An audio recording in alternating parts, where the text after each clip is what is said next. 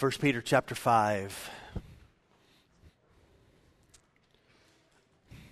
Good morning. Good to see you. We have three weeks left in 1 Peter. As he closes chapter 5, um, he addresses leaders. We dealt with that last week. And he spoke of them in regard to the shepherding aspect of things. The remaining part of the chapter is what's the response of sheep? Now, these things are not things that don't apply to shepherds, but there's a counsel in regard to the, the context of things here, um, where this is a word, um, first part directed toward the elders and the shepherders of, the, of the, these local bodies of believers uh, that Peter is writing to. And now he will get to some practical implications and application in regard to uh, the membership of the church. But again, these things apply to everyone um, in that. So as Peter closes this, as he begins to really close this letter, next week we will going to finish it all up next week, and then uh, two weeks from now we're just going to do an overview and reminder of where we've been. We started this on the third week of January. It's been uh, a number of months ago. We started walking through these five chapters. Um, and uh, we just want to want to remind us there's some great things that we've kind of ventured away from, uh, and it'd be good to be reminded of those. And so, so we'll finish it up, the teaching part of things, and then we'll have a good reminder uh, a couple of weeks from now about everything that we have done. So these believers, again to remind us, have walked through deep persecution. They are still, still dealing with the reality of it. It has come from Nero's hand. We believe this letter was written in AD 62, likely three or four months after Nero had burned Rome. Believers were forced to flee because they were getting the blame for what was taking place um, with it. So, as Peter closes this letter, he's going to give them final counsel, final admonition of how to live your faith in the midst of persecution. And if you think about that, how should he close this letter? What should he remind them of, or what should he tell them that they ought to do in their lives? And, and if you would think with me just for a moment, um, here are some things he could have said to them. You need to find your inner strength and make it through.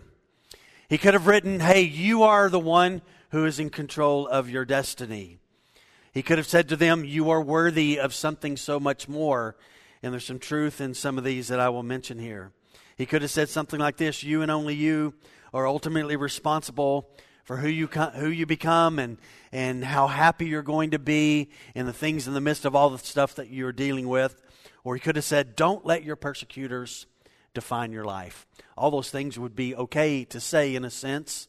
But what he's going to do is he's going to deal with an attitude that's really important. And it's an attitude that's clothing that we are to wear. And we're going to see it today. The theme in verse 5 through 7 that we will deal with today is this word humility and it is a beautiful word, and we're going to um, um, kind of walk through it in deep detail today because it just permeates um, 5, 6, and 7 of chapter 5. So, of all the things that he conclude, he could conclude to these persecuted believers, he concludes with them, you are to walk humbly before the Lord and walk in a place of humility. So, let's look at the text this morning and then we'll start to walk through it. 5, 5 through 7. Likewise, you who are younger, be subject to the elders. Clothe yourselves, all of you, with humility toward one another, for God opposes the proud, but he gives grace to the humble. So humble yourselves, therefore, under the mighty hand of God, so that at the proper time he may exalt you, casting all your anxieties or cares on him because he cares for you. So today he's going to conclude, he's going to give this idea in 5 through 7. There's an attitude that these persecuted believers must have, and it's the attitude of humility. And then he's going to tell them there's an action that they are to do as well in the midst of this. And they are to cast, the action is to cast all their cares, all their anxiety, all their worry. They are to cast it on the Lord. So there's an attitude that he calls them to, humility. There's an action that he calls them to, to cast their cares upon the Lord. So let's walk through this. And the first point this morning is humility and respect. And so let's deal with this of what he teaches here in the first part of verse 5. So he says, Likewise, you who are younger, be subject to the elders. all through this letter, let me remind us, he has called different groups of believers to be submissive, to deal with the reality of what they are dealing with. Let me just remind us he has given instruction to husbands and wives how they are to submit to one another and how they are to deal with one another in a relationship. He has talked to, permeated uh, the Roman kingdom, household slaves. As Rome went through places, they would capture lands. They would make the people who are the inhabitants of that land become household slaves for the Roman citizens who would be living in that. And so, all through the kingdom, there were these household slaves, and so he gave them some instruction how they were to be subject uh, to their masters. Um, he gave everyone instruction of how to submit to government. So he said to them, Be subject for the Lord's sake to every human institution. In chapter 2, he speaks about that. Whether it's to the emperor supreme or to governors as sent by him to punish those who do evil or to praise those who do good. So there was a call to submission for everyone who was a believer to government. And then he had instruction last week we looked at to the elders about how the elders were to live their lives. And now, in the first part of verse 5, he gives some instruction to the younger generation who were connected to the church and how they were to see those that were older than them, and particularly in the ones in the leadership row who were called elders. So let's ask this question and let's answer it. So when he says, You who are younger, who is he referring to? Two options here. One is he is referring to those that maybe are new in the faith. They are young in the faith, they are new believers.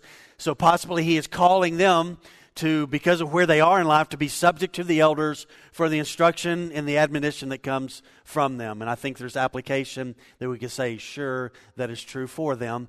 But I think what he really means is this, is he is calling, because he's addressed everybody in, this, in these churches, except for one group, and that's the younger generation. So I think he is addressing the younger generation and he's calling them in the midst of their youth, in the midst of their zeal, in the midst of their passion, in the midst of their, I want to be in control, that there's a call upon their life in the midst of a church that they are submit to the leadership of the church, the adults that are over them, and there's a unique relationship that is there.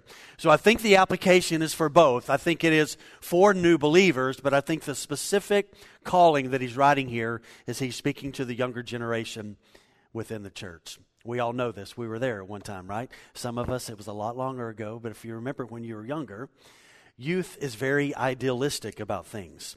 Sometimes youth is impatient with leadership and can easily or sometimes slowly get there, but they can get to a place where they rebel against authority.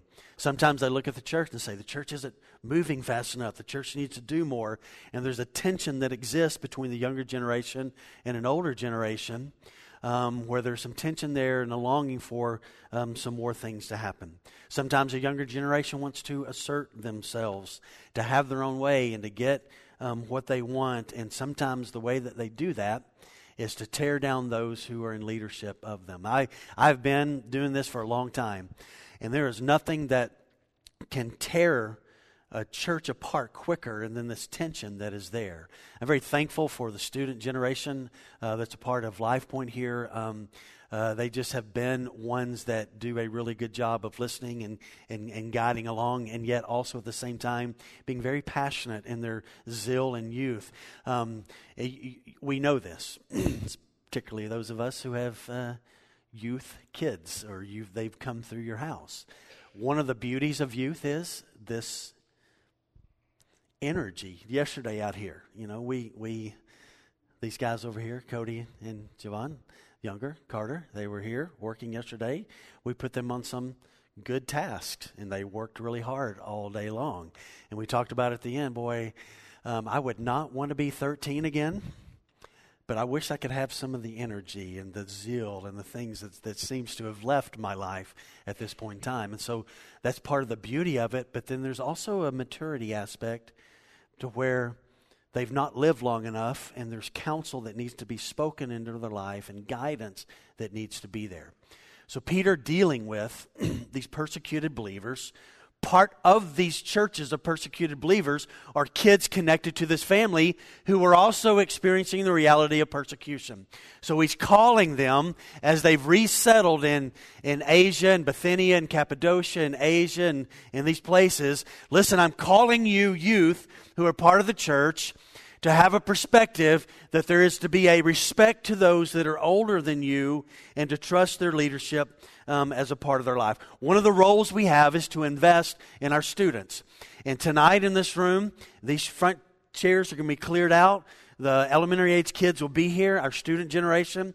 They will be leading the worship, they will be leading the teaching, they will be leading the recreation, because our job is to invest in them for them to now learn how to do this, not just to wait until they graduate from college, but now is the time to begin to do this. And so he calls them, Peter does, to say, listen, you who are younger, you need to have respect for your elders. So this word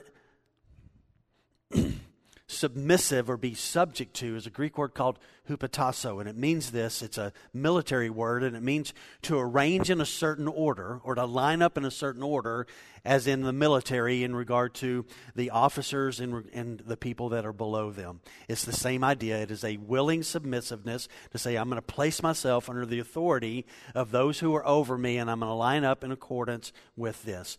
The verb tense here is in the aorist in the Greek, and it literally means this do this now and continue to do this. So that's the call. He says, Do this now. Don't wait for it and, and continue to do this. Now, let me say this about submission and humility as we talk about this today.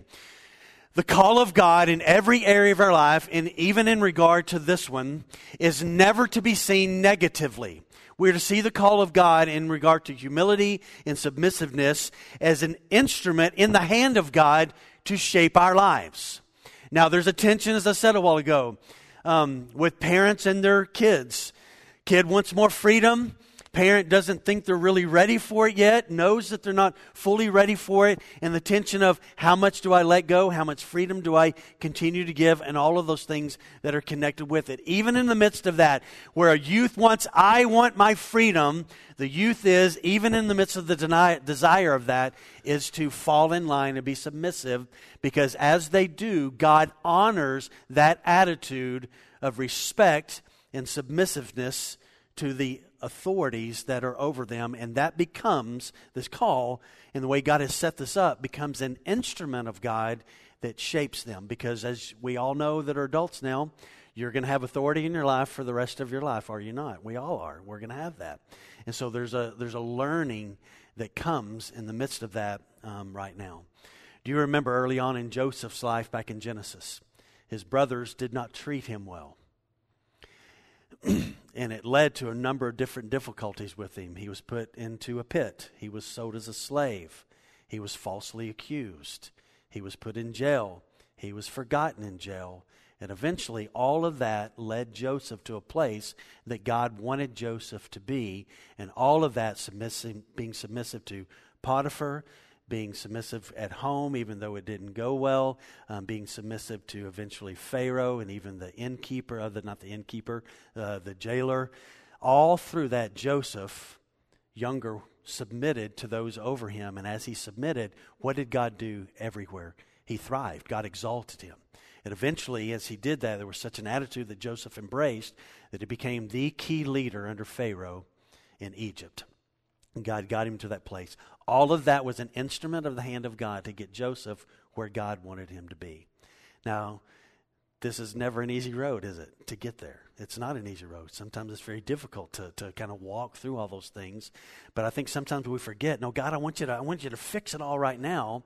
And God sometimes says, No, I'm going to take about 15 years to get you to the place where I want to shape you and mold you and get you to that place because when I get you there, then you're going to be ready to do something that I have designed and purpose for you that is really important.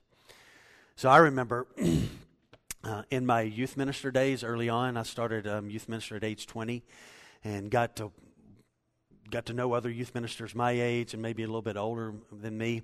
And I met some guys along the way who were so incredibly gifted, way more gifted than I was. Um, had had that charisma, had that uh, speaking ability, had that leadership ability, and I and we used to say about some of them, we used to say, "Man, God's just gonna God's gonna elevate them and bring them to a place where they're to do great things." And many of those people that we talked about are no longer in the ministry now, not because of a moral failure, because through the years they could never keep a job in a church because they never learned how to be submissive to the leaders, the pastor or elders or other people. And eventually, God just says, if you're not going to be submissive, I'm not going to place you in a leadership position. Because true biblical leaders have learned how to be submissive to authority, and it's really important. So, this call, if you're the younger generation in this room this morning, this call to be a part of a local church is one where you listen to those who've lived longer. They've gone through teenage years, they've gone through 20 something years, tw- the 20 something years, and they have learned things about life that's important. And when they speak into you, I would encourage you to really listen. Here's an inherent danger with being young you look at old people and go, oh, their time has passed. They have nothing to say anymore. Another inherent danger is the younger generation thinks because I'm younger, I'm more right or I have more insight. Parents, have you dealt with that? You got kids who are like, oh, yeah, you're, you, yeah, you don't know what you're talking about. Oh, yeah, really? Yeah, I was never a teenager. I was never this. I've never had to get a job. I never had to. I never had to deal with a difficult boss. And sometimes youth just think, oh, the older generation, they don't know anything. And one of the sad things about America is that we do not have respect for the older generation. It's not there. It's it's beautiful when we go to Nepal. Um, a guy like Mike Cisco speaks, who's older and they have tremendous respect for older people. So when Mike speaks, man, they listen and they hang on every word because there's a respect for those who have lived a long time and, and they know that there's, there's wisdom that is connected with it. We are so individualistic here in America that we don't respect those who have walked uh, many years. I love talking to the older generation here in our church. There's tremendous wisdom, and we should count on that sometimes in our lives to call some of these people and say, "Hey, can we have coffee? Can we have talk? Can we look? Can we talk about some things? And can you give me some perspective?" So here's what Peter says to these first call. He says, "Listen, I've not addressed this, so I'm going to address it. You who are young, you have respect for those who are older than you, and have respect for your elders." Secondly, next part. And then he, he had, so he addresses a young generation. Now he's going to say, hey, everybody in the church, elders, every other member in the church, I want to I want to remind you that there is there is something that's required of you. And so he says in the second part of verse 5, clothe yourselves all of you with humility toward one another. So we see that submission is not just a younger generation to elders, not just a wife to a husband and a husband to a wife and a slave to, to um, a master, but he's saying this listen, all of you, you submit to one another. You have humility toward one another. So this is for everyone. And this me generation mindset says things like this I insist that others minister to me. I insist that you teach me care for me, you provide for me, you speak with me, you counsel me with no desire of investing back in others, but wanting everybody to do something for us. And that's this me generation mindset, and it is anti biblical. It is not what believers are to do. Believers think in humility, and humility is this it is thinking of others as more important than ourselves. And we'll see that here in the text here for a moment. So, Peter writes here, humility, clothe yourself. He says, all of you do this with humility one another. So this phrase here, clothe yourself, carries the idea of two words in the Greek. One was, um, I've never worn one before, but I've seen one. Christmas time coming up. Y'all, y'all realize Christmas is like almost here. It is almost here.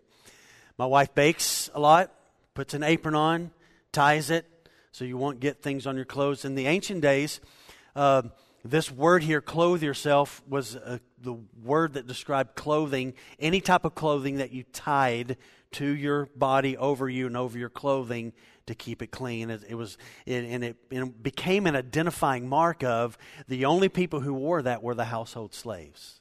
So the only ones who wore this were the household slaves, or maybe someone who was a blacksmith or something of that nature who did something like that.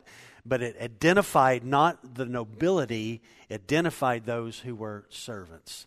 And so Peter here is saying this as a believer in the church, you tie on the apron of servanthood. So that was one meaning. A second meaning was there was another, uh, this Greek word occasionally was used to describe the nobility in, in this long flowing clothing that they wore. And so I think possibly Peter has in mind both these ideas. Tie on to you as clothing, as a believer within the church, humility. Tie it on. It's the clothing you wear and it's the clothing that Jesus wore because he came as a servant. He became called the suffering servant. So he became a servant. But here's what happens when you become a servant. We'll see here in a moment. In time, God exalts those who make themselves low. But those who want to make themselves high and say, I'm better than everybody, God humbles those. He opposes the proud. But those who are humble and they make themselves low in time, God exalts those people. And so that's the call here. Now, I want you to look with me, with me at this text because it's important. Go to your left and turn to Philippians chapter 2 just for a moment. This is the great text in the book of Philippians about what humility looks like. Jesus, before the world was made and was spoken into being, before man was made, was the eternal God worshiped. Philippians 2, verse 4. Let each of you look not only to your own interests, but also to the interests of others. And here's how you do that. He says in verse 5 Have this mind among yourselves, which is yours in Christ Jesus. It's ours in Christ Jesus because it was his mindset and we are in him. So, what was this mindset? Verse 6 Who, though he was in the form of God, did not count equality with God a thing to be grasped. So, what did he do? He emptied himself, he made himself less than. Not in nature, but in action. He didn't go around saying, hey, me, me, me, me, me. He could have. He didn't. He emptied himself. And what did he do? Seven says, he took the form of a servant, being born in the likeness of men. And being found in human form, he humbled himself by becoming obedient to the point of death, even death on the cross. And watch this. So he made himself low. Verse 9, therefore God highly exalted him and bestowed on him. We'll see this word bestowed in a moment. It means to grant, it means to give. Bestowed on him the name that is above every name, so at the name of Jesus every knee shall bow in heaven and on earth and under the earth, and every tongue confess that Jesus Christ is Lord to the glory of God the Father. So, Jesus, watch this. Jesus came, pre existent God, never had a beginning. Jesus will never have an end. He came here, instead of just walking around going, Hey, I'm God, bow. He tied on to his life servanthood, and he bowed down and he served people like you and I. So we, we are to tie this clothing upon ourselves. It's called the apron of humility. It's a good picture of it, the apron of humility. And when we do that, we will see ourselves like Christ does, saw himself, and we will be more like him, a servant. And again, he says here, all of you do this. That means I do it. It means Rocky does it. David Fries does it. Andrea does it. Randy does it. Every one of us ties this on, this heart of, I've come today to church not for everybody to, to make a big deal about me, but I've come today to, to invest myself in other people and to see how they're doing and to look to their needs. And if they're, watch this, if we all do that, looking at the needs of everybody else, guess who gets included in that eventually? Somebody will look after our needs and ask, hey, how can I pray for you? How can I invest in you? And so the calling that Peter's giving to these persecuted believers is the heart of humility and saying, don't make a big deal about yourself. You make yourself less than. And it's possible that Peter echoed back to John chapter 13. They're in the upper room. Jesus takes off his outer clothing, and it says he tied a towel. He tied it, he aproned something to himself, and he got down and he washed their feet. And when he was done, in John 13, 12, he said this When he had washed their feet, and he had put back on his outer garments and resumed his place, he said to them, Do you understand what I have done for you?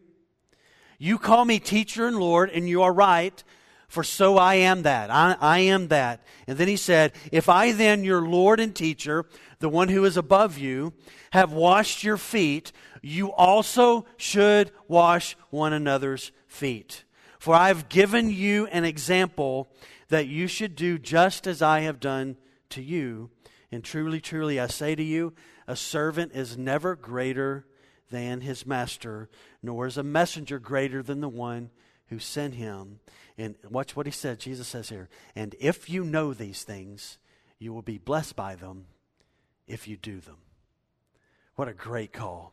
So, this command and this call to clothe ourselves with humility goes all the way back in this picture of Jesus washing the disciples' feet. So, one, he calls the youth to respect, and you do that by humility. Secondly, he says, Hey, everybody in the church, you tie on a heart of humility and you become a servant where you're thinking of other people as more important than yourselves. George Matheson lived in the 1800s. He was an Irish theologian. And this week I read something about him, and so um, forgive some of the uh, old English here. My soul, reject not the place of thy prostration it has ever been the robing room for royalty.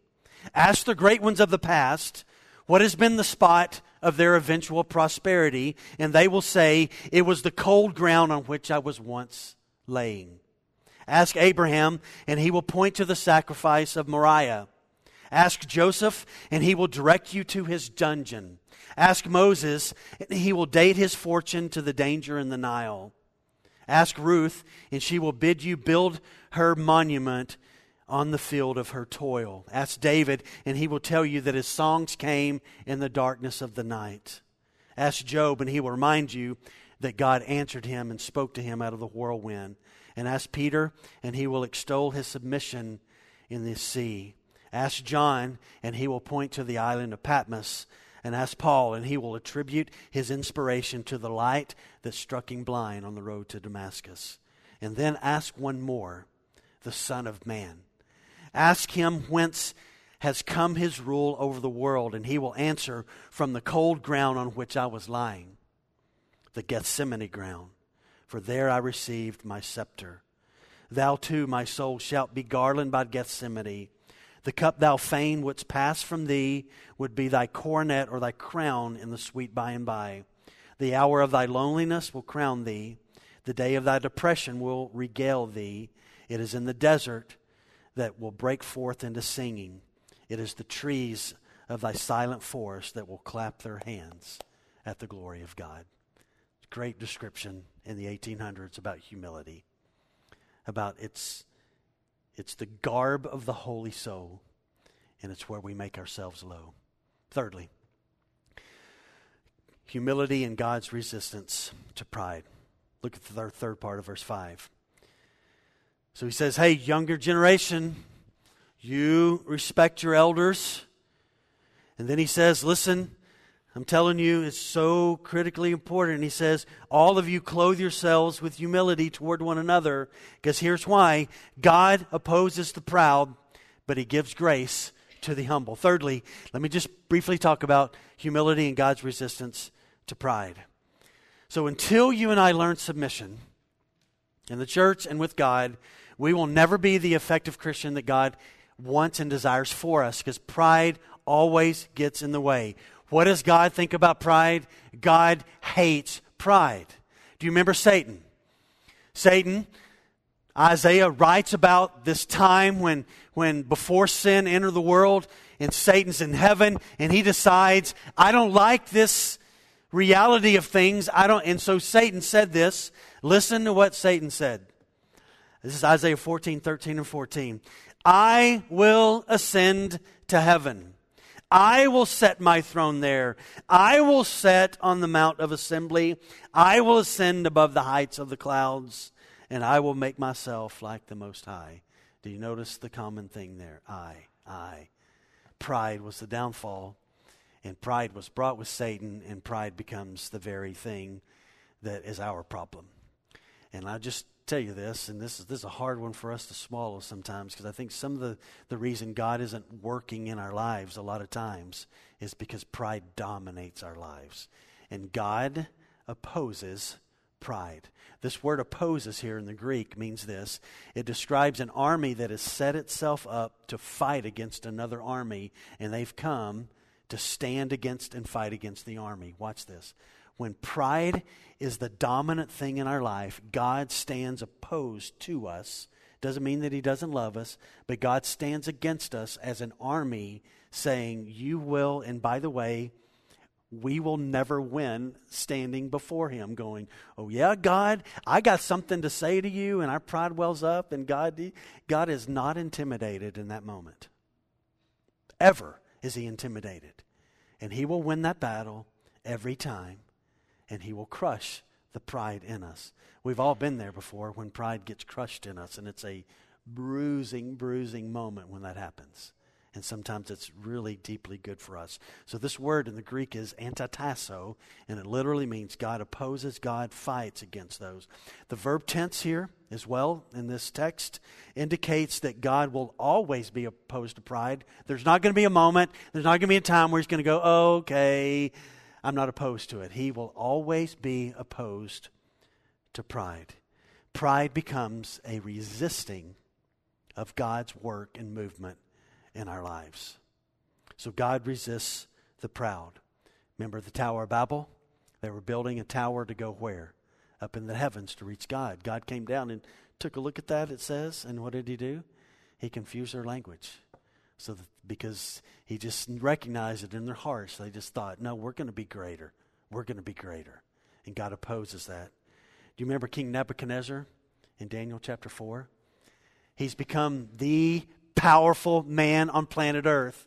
One night he's walking in his palace at night. Dark is there, and he looks out and he sees lights all over the city of Babylon, all over his kingdom. And in Daniel 4, this is what he says. It says, At the end of the 12 months, he was walking on the roof of the royal palace of Babylon, and the king said, Is this not great Babylon, which I have built by my mighty power as a residence and for the glory of my majesty? And as soon as he said that, God spoke and said, Mm-mm. And he was forced to live like a wild animal and eat grass out in the field. See, God stands opposed to pride. And here's one of the here's here's why pride is such an issue. Is it keeps us when pride is there, it keeps us from seeing our need for Jesus, doesn't it?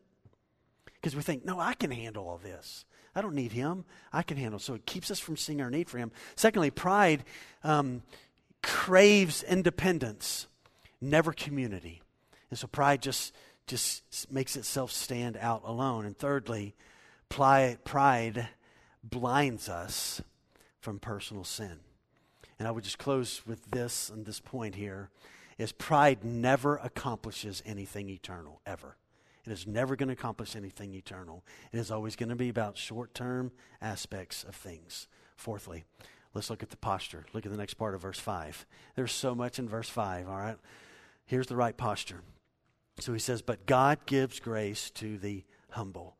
This word humble here, you got to go all the way, all the way back to Egypt.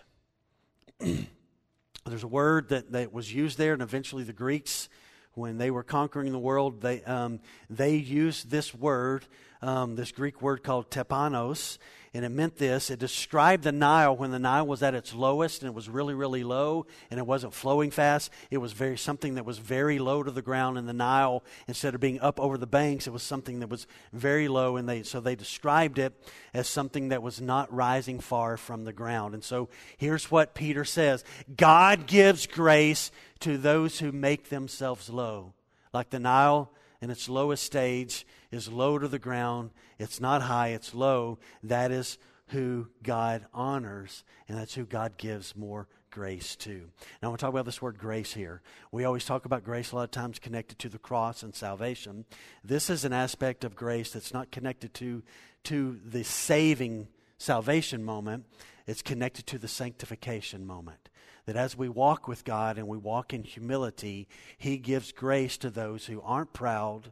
He gives grace to, to those who make themselves low, and He gives it more and more and more and more in our lives. And can you think of anything greater that we could get on a consistent basis from the hand of God than more grace?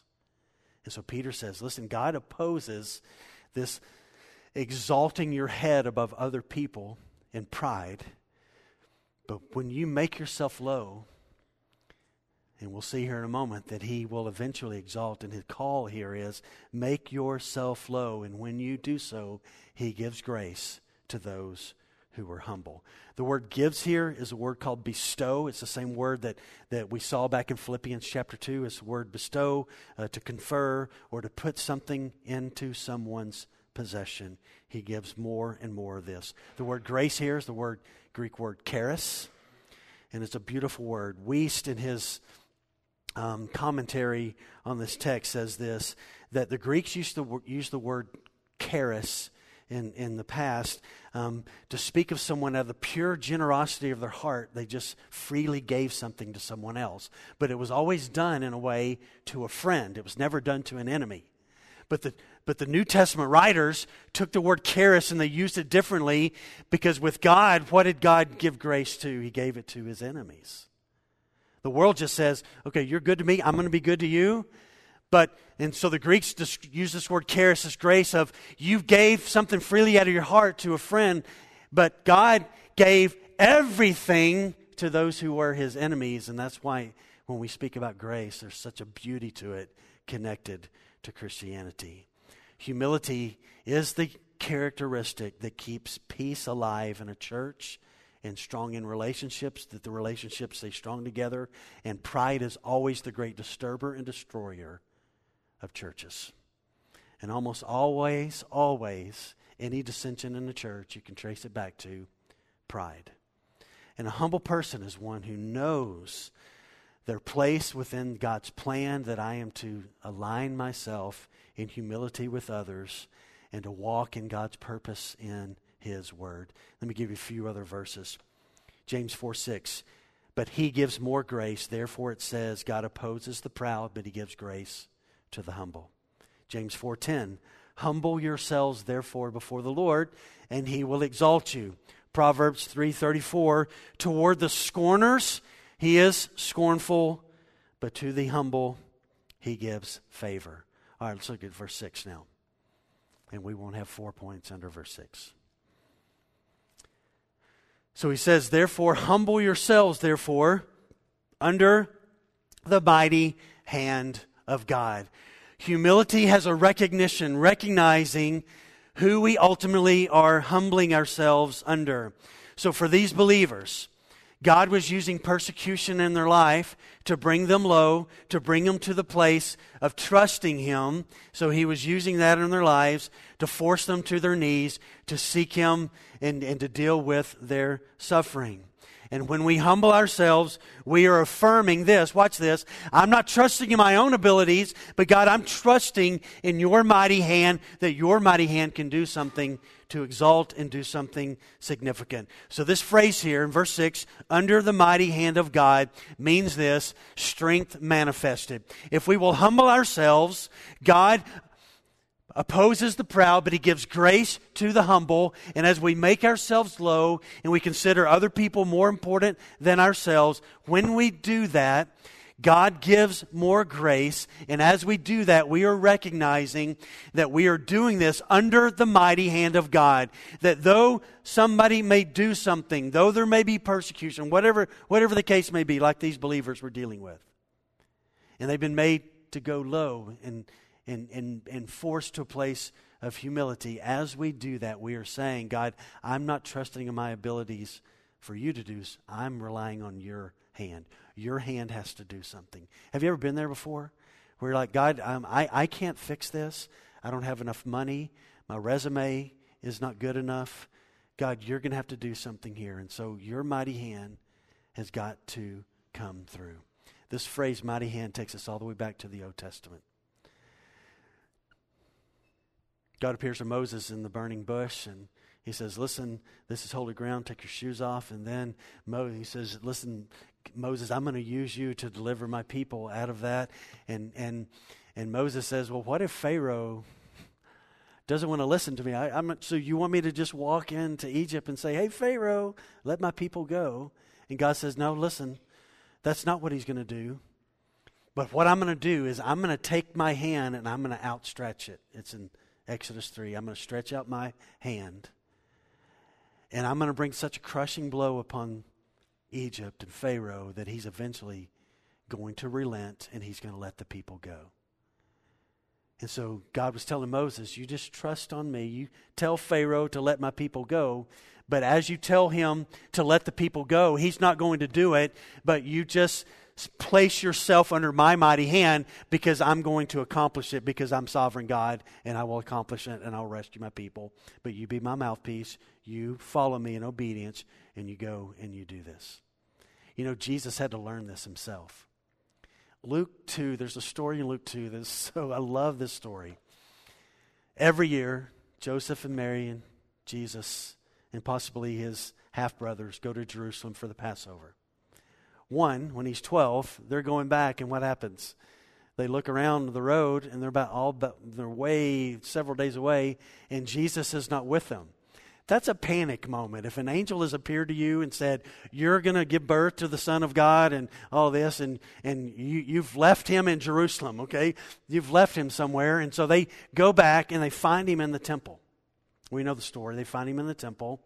And Mary comes in and she observes from a distance. Let me just read it. And when his parents saw him, they were astonished.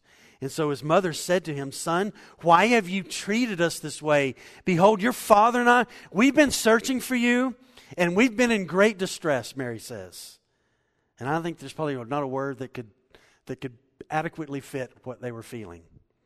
And he said to them, Well, why were you looking for me? I don't think he was being a smart aleck. He's the eternal God. He's just in a 12 year old body.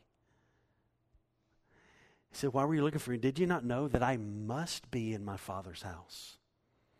And they did not understand the saying that he spoke to them. And listen to his words. This is the eternal, pre existent, glorious God who the angels can't stop saying, Holy, holy are you. And he went down with them to Nazareth and was submissive to them. So here's the eternal God who said, The Father's role for me is to place myself under the leadership of Mary and Joseph. And so I'm going to do it. Because I know in time he will lift me up and he will exalt me. So there's a recognition that's with humility that God's mighty hand is over us. So don't let pride well up. Sixthly, humility's reward. Look at the next part of verse 6 so that at the proper time he may exalt you. This word in the Greek time here is kairos, and it means to reserve, it, it speaks of a specific point in time. In God's time, he will lift us up in our humility. Galatians 4 4, but when the fullness of time had come, God sent forth his son, born of a woman. First, 1 Timothy 2 5, Jesus died at the proper time to the design of the Father. It says this, which is the testimony given at the proper time. And we just read a while ago in Philippians chapter 2. Therefore, God has highly exalted him because of his embracing of humility. And he gave him the name that is above every name, that at that name of Jesus every knee should bow in heaven and earth. The reward of humility is that in God's time, God will lift us up. Our problem is we just want it to be like this afternoon. God, will you do it this afternoon? God, will you do it three minutes from now? God, will you will you get me out of this? God, I'm tired of of walking low. God, when's this going to come? Well, this is the thing about God. Sometimes it takes some time, doesn't it? It just takes some time with Him. Spurgeon, writing on this text, writes these words. He says, This is tantamount to the promise. If we will bow down, the Lord will lift us up. Humility leads to honor. Submission is the way to exaltation.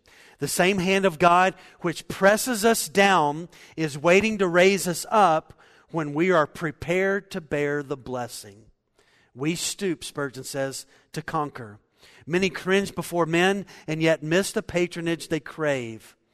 But he that humbles himself under the hand of God shall not fail to be enriched, uplifted, sustained, and comfort, comforted by the ever gracious one. It is the habit of Jehovah to cast down the proud and to lift up the lowly. And then he went on to say this Yet there is a time for the Lord's working. We ought to humble ourselves even at the present moment, and we are bound, and we are bound to keep on doing so, whether the Lord lays his afflicting hand upon us or not. When the Lord smites, it is our special duty to accept the chastisement with profound submission. But as for the Lord's exaltation of us, that can only come in due time. And God is the best judge of that day and hour. So, do we cry out impatiently for the blessing? Would we wish for untimely honor? Where are we at? Surely, when we are not truly humbled, or we should wait with quiet submission. And he says, Let us do so. Joseph said it like this Genesis 15 19. His brothers think, oh gosh, dad's died now. He's going to do us in. And Joseph said to his brothers, Don't fear, for am I in the place of God? As for you, you meant evil against me, but God meant what you did for good, to bring it about that many people should be kept alive as they are today.